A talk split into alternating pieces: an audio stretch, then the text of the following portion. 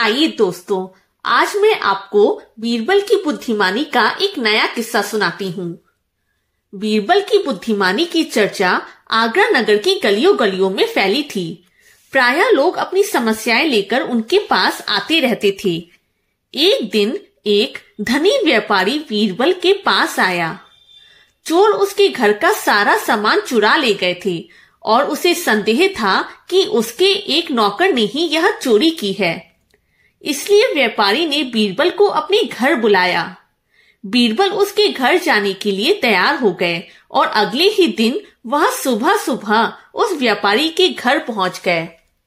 उन्होंने व्यापारी के सभी नौकरों को बारी बारी बुलाकर पूछताछ की। सभी नौकरों ने व्यापारी के यहाँ चोरी से इनकार कर दिया।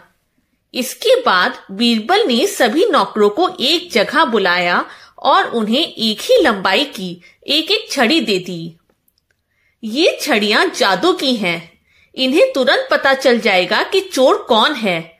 चोर के पास वाली छड़ी रात भर में दो अंगुल बढ़ जाएगी। इसलिए सुबह इसे अपने अपने साथ लेकर आना।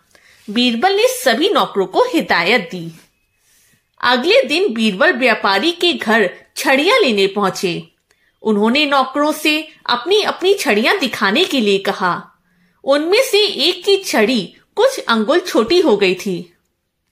बीरबल तुरंत समझ गए कि चोर कौन है।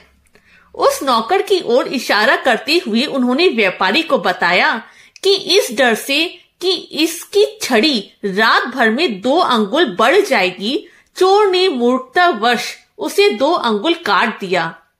छड़ियाँ वास्तव में समान ही थीं।